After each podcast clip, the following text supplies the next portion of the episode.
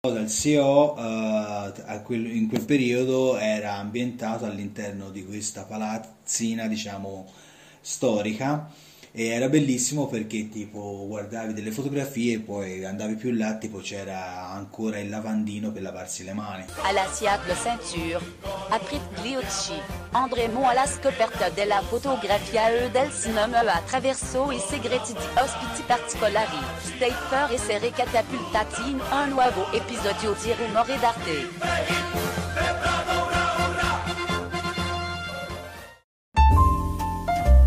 Ciao a tutti ragazzi, benvenuti in questo nuovo episodio, in questo primo episodio del podcast di Rumore d'Arte. Siamo qui oggi con Helmut eh, Morganti, fotografo artista eh, nel mondo della fotografia da tantissimi anni e quindi un grande esperto. Lascio la parola a lui, almeno si può presentare meglio.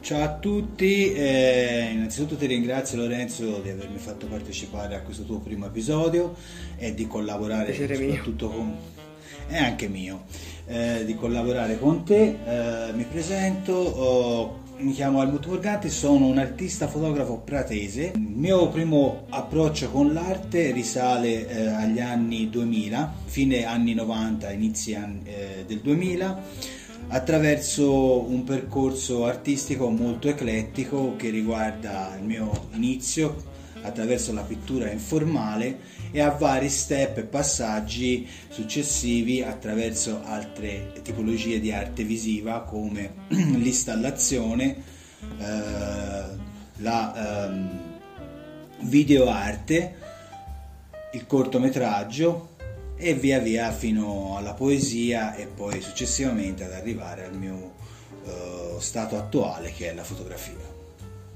Ok, ma quindi te durante tutto questo tuo percorso hai sperimentato chissà quanti stili e, eh, e anche, hai avuto anche stimoli diversi, ehm, però concentriamoci sul presente e dici qual è il tuo stile attuale, quindi nel quale ti sei concentrato negli ultimi dieci anni. Diciamo, innanzitutto uh, farei un salto uh, agli ultimi lavori che riguardano soprattutto lo stile della staged photography. Questa tipologia di fotografia, uh, anche detta fotografia allestita, è una fotografia soprattutto pensata, è una fotografia che si avvicina molto al cinema e questo consiste in un eh, lavoro molto uh, particolare che parte soprattutto dall'idea per poi arrivare al set e allo scatto finale.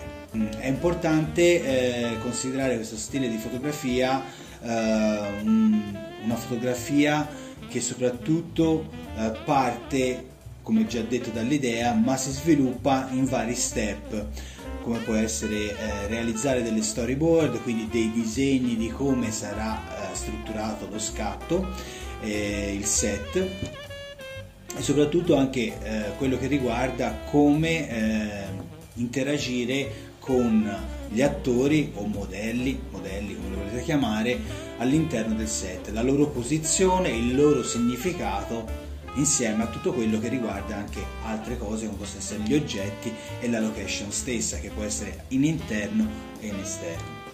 Successivamente c'è un grosso lavoro per quello che riguarda appunto l'illuminazione.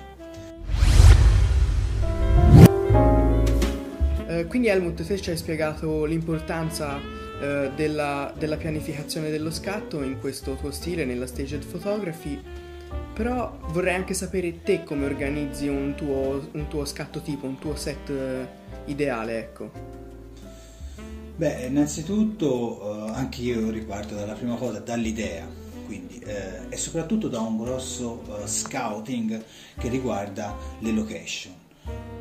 Persistere continuamente a visitare i luoghi e anche quando il luogo è stato diciamo trovato e si addice allo scatto che voglio rappresentare, eh, normalmente eh, l'idea di continuare, ritornare in più ehm, ore anche della giornata per vedere eh, e in più e in varie situazioni come può essere sole, pioggia, eh, questo aiuta molto a codificare lo scatto finale, avere un'idea diciamo in larga scala di quello che sarà lo scatto. Successivamente, una volta trovato la location, quello che è importante è eh, scegliere gli attori o modelle o modelli. Un'altra cosa importante è il costume e quindi come vestire i soggetti. Dipende anche quello dal tema de, eh, de, della foto. E in questo caso, una volta pianificato i costumi, i soggetti, tipologia di illuminazione e eh, le impostazioni classiche vabbè, del tipo di obiettivo, quello che è importante e che consiglio molto è il rapporto che c'è fra il fotografo e i modelli o gli attori, okay. attrici. Questo è fondamentale perché bisogna appunto portare i soggetti all'interno della propria visione. È lì la difficoltà, perché per far assumere a un personaggio un'espressione particolare che si vuole all'interno del, dello scatto, mm. bisogna veramente lavorare. È molto complicato. Lavorare sì. è molto complicato questa cosa qui.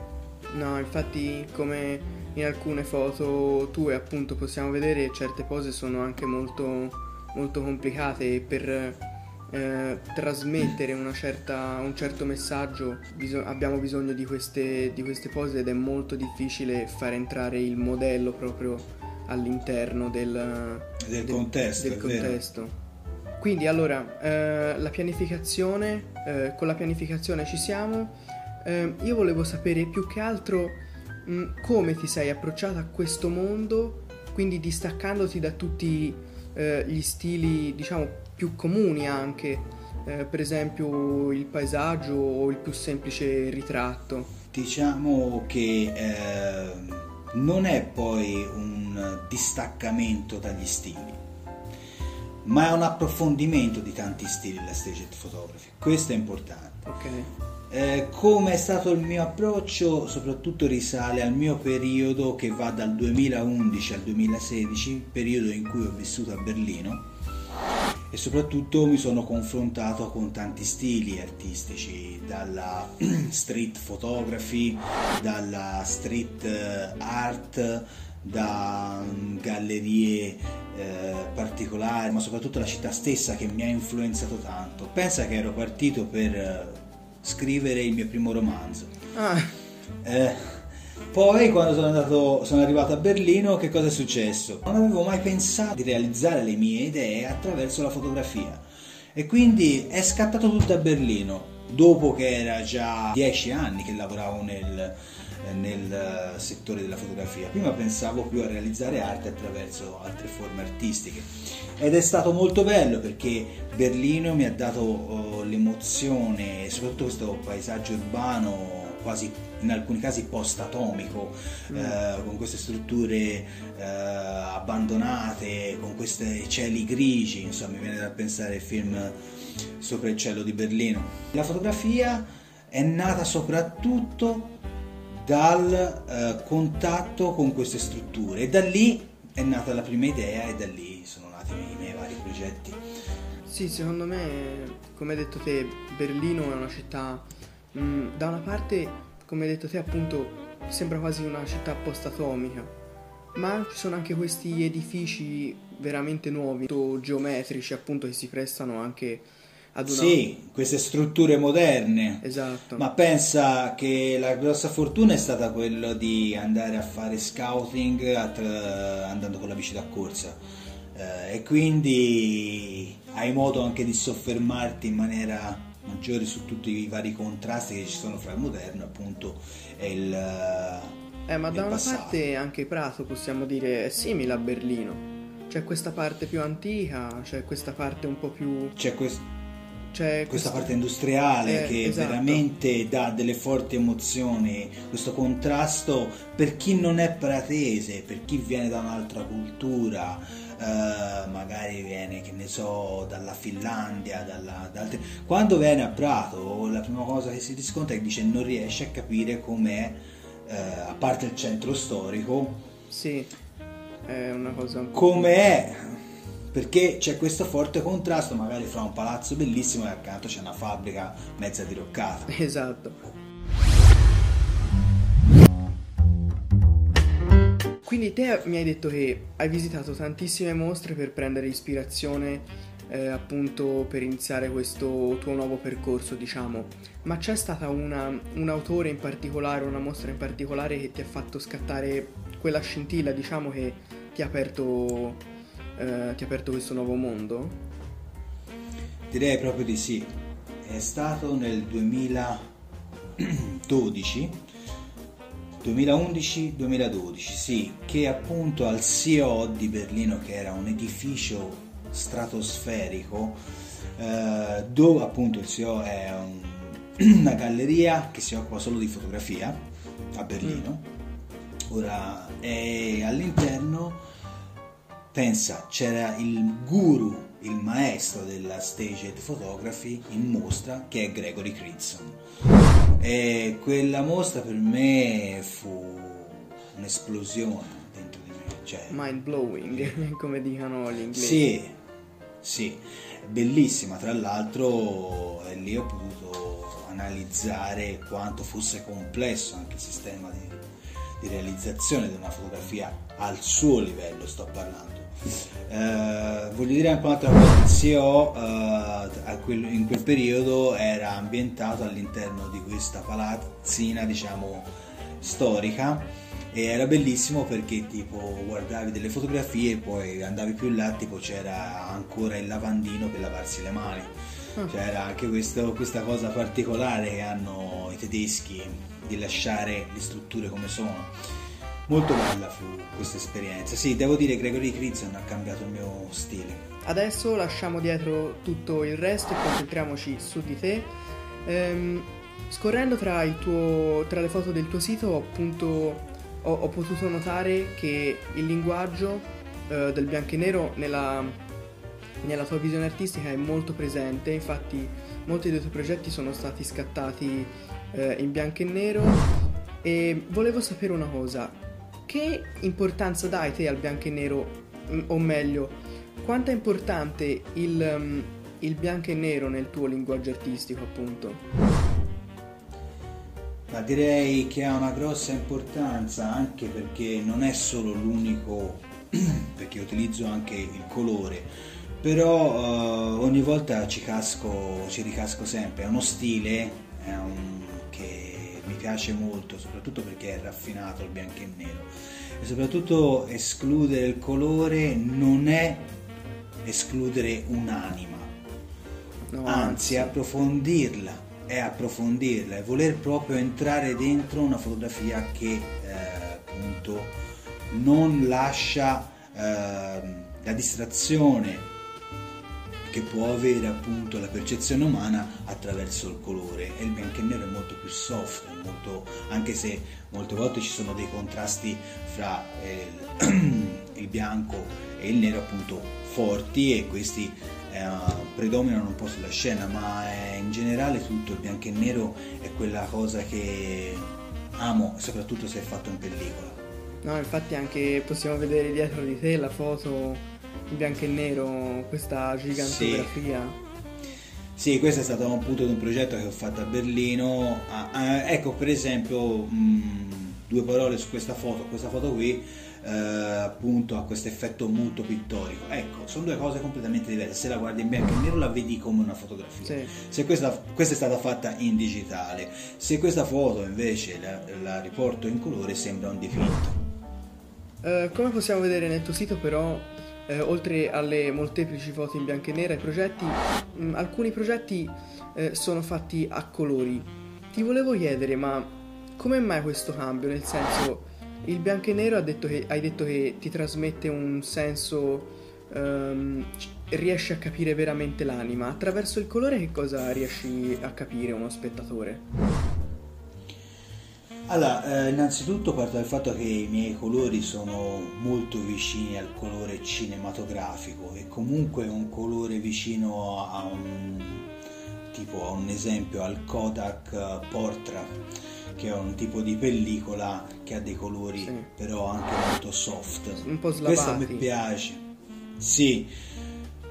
Chiaro che quando si fotografa in pellicola si sa l'effetto che si ha, quando si fotografa con digitale eh, normalmente i sensori di nuova generazione tendono a dare un effetto del colore molto accentuato, Sì. dipendentemente da che tipologia di brand si stia utilizzando. Confermo. Ed, infa- e difatti questa cosa qui, ehm, soprattutto legata al mio ultimo progetto, eh, all'interno di questa location ho notato appunto che non c'erano dei colori predominanti. E questa cosa qui mi piaceva molto e, e mi sono lasciato trasportare da ehm, l'idea di realizzarlo a colori. Ok. Ed è stato, ed è stato molto istan- spontanea la cosa, non, non ho dovuto pensare molto e il risultato mi è piaciuto talmente tanto che ho pensato che di lasciarlo così, di non fare neanche una variante in bianco e nero, che questa è una cosa molto importante che eh, sapersi, per l'artista deve essere importante anche sapersi fermare, non solo concepire il progetto in maniera dinamica in maniera profonda, ma anche dire a un certo punto ok, questo è quello che io voglio rappresentare. E comunque il colore regala anche più che altro delle immagini eh, che ci riportano anche più alla contemporaneità del bianco e nero. Questo è un, fa- è un effetto un po' eh, che ci viene perché se andiamo ad osservare una fotografia in bianco e nero pensiamo sempre che sia una foto vecchia Sì. molte volte invece il colore ci riporta un po' nel moderno e soprattutto nello stile che c'è oggi con questi eh, anche cinematografico soprattutto di serie tv dove il colore viene sparato in maniera quasi aggressiva probabilmente perché in tante cose c'è pochi contenuti da dire e quindi si sfrutta l'immagine per Sì. eh, Più dare valore all'opera si dà più importanza allo stile, alle luci, appunto, e rispetto a una storia o a un contenuto, sì. È una cosa che va abbattuta. Vogliamo i contenuti. sicuramente sicuramente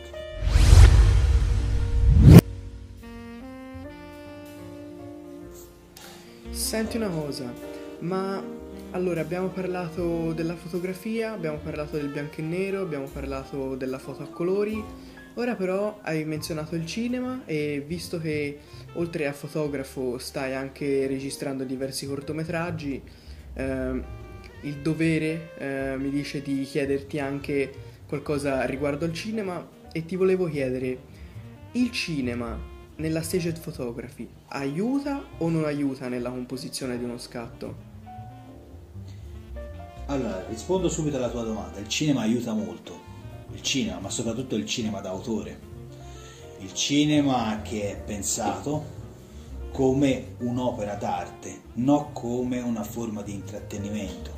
E allora se andiamo a vedere i grandi autori del cinema, e ne cito uno che potrebbe essere il mio maestro ancora di più di Gregory Critzon, che è Andrei Tarkovsky Ok, eh, regista russo eh, che eh, ha realizzato dei capolavori e in ogni immagine c'è l'idea di aver creato un set in ogni frame un set del, arti del, ci- del in film. ogni frame sì in ogni frame ma soprattutto in ogni immagine in generale perché comunque l'immagine è in, è in movimento eh, ci regala queste emozioni così forti così belle che solo una persona con un animo poetico come lui può realizzare delle cose del genere Che, che emozioni provi te quando guardi questi film? Spiegandolo a una persona che non l'ha mai visto uno di questi film e guarda continuamente film di intrattenimento.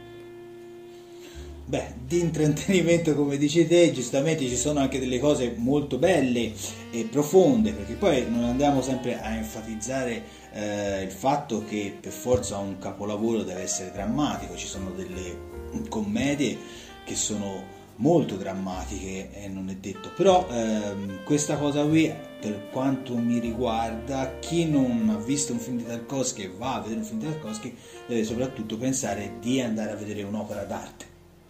Come andare e al quindi di bravo. E quindi di rinchiudersi in un mondo introspettivo e eh, farsi prendere da quello che comunica il film. Ok, e soprattutto lasciarsi... questi film deve lasciarsi Questi andare. film, certo, ma soprattutto dietro a alcuni film eh, ci sono anche delle, delle tracce di filosofia. Cioè, non è un prodotto realizzato soltanto per essere visto, cioè va anche- andrebbe anche proprio analizzato Ok, dal punto di vista di quello che l'autore voleva comunicare. ok, ok.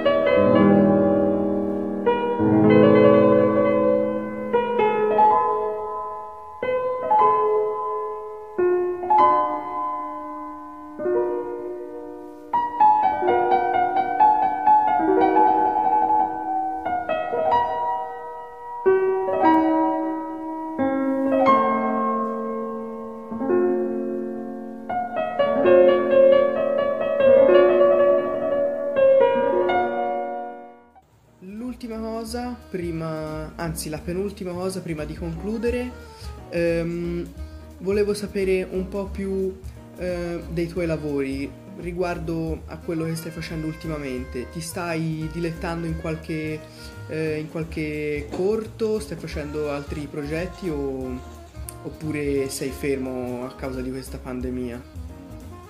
Allora, eh, chiaramente eh, la pandemia non ha aiutato, eh, ci sono due progetti che attualmente sto portando avanti, eh, anzi diciamo 2 barra 3, Eh, soprattutto eh, uno è cinematografico ma eh, al momento siamo fermi, è stato appunto ehm, finito la sceneggiatura di questo cortometraggio e anzi dovevamo iniziare eh, appunto quest'inverno ma si è bloccato tutto e quindi ad ora non so le tempistiche e soprattutto se si riuscirà a realizzarlo. Speriamo di sì, incrociamo le dita.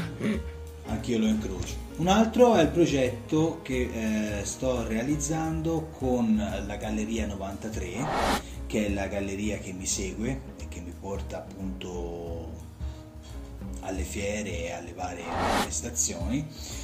Eh, gestita da, appunto da Cinzia Lasciaffari, la mia gallerista, eh, che è una persona molto aperta e in gamba e che ha deciso di appoggiarmi ad un progetto che stiamo appunto eh, finendo di trascrivere, un progetto fotografico e in questo caso utilizzeremo il bianco e il nero. Ok. E il barra 3? C'era un ultimo Il barra progetto? 3 effettivamente sì, eh, non l'ho detto perché comunque è un- una sceneggiatura che sto scrivendo ora di un lungometraggio Ok. eh, con il tema molto particolare dell'esistenzialismo filosofico. Però non vorrei dire troppo perché no, no, ancora anzi. è in fase tutto di progettazione.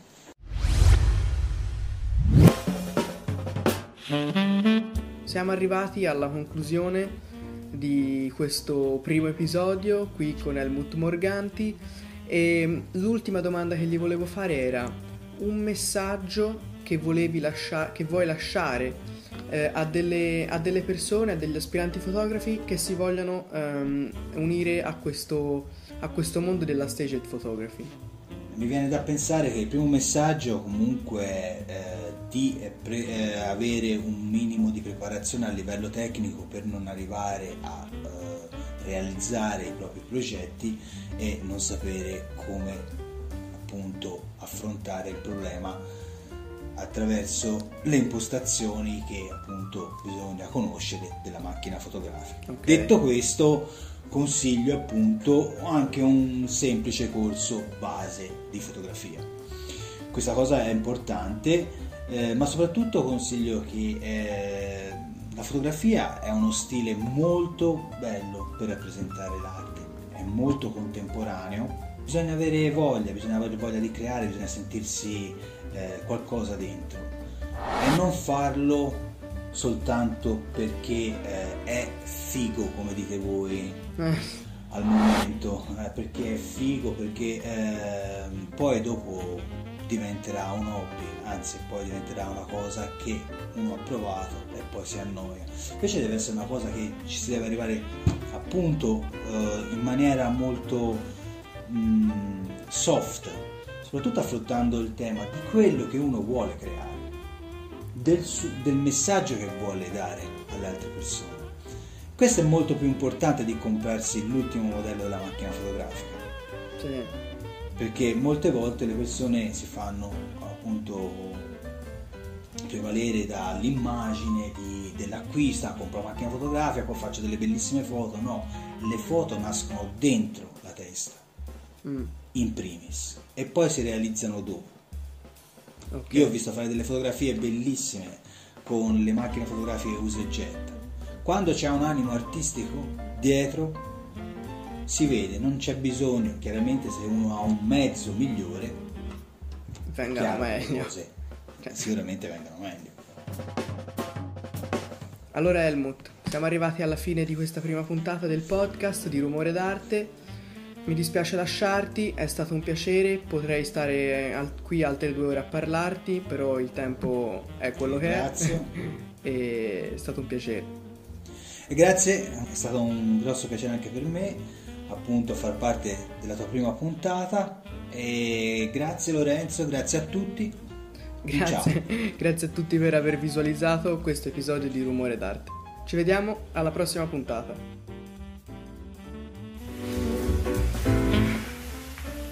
Ragazzi, purtroppo siamo arrivati alla fine del primo episodio di Rumore d'Arte, il podcast sulla fotografia e sul cinema.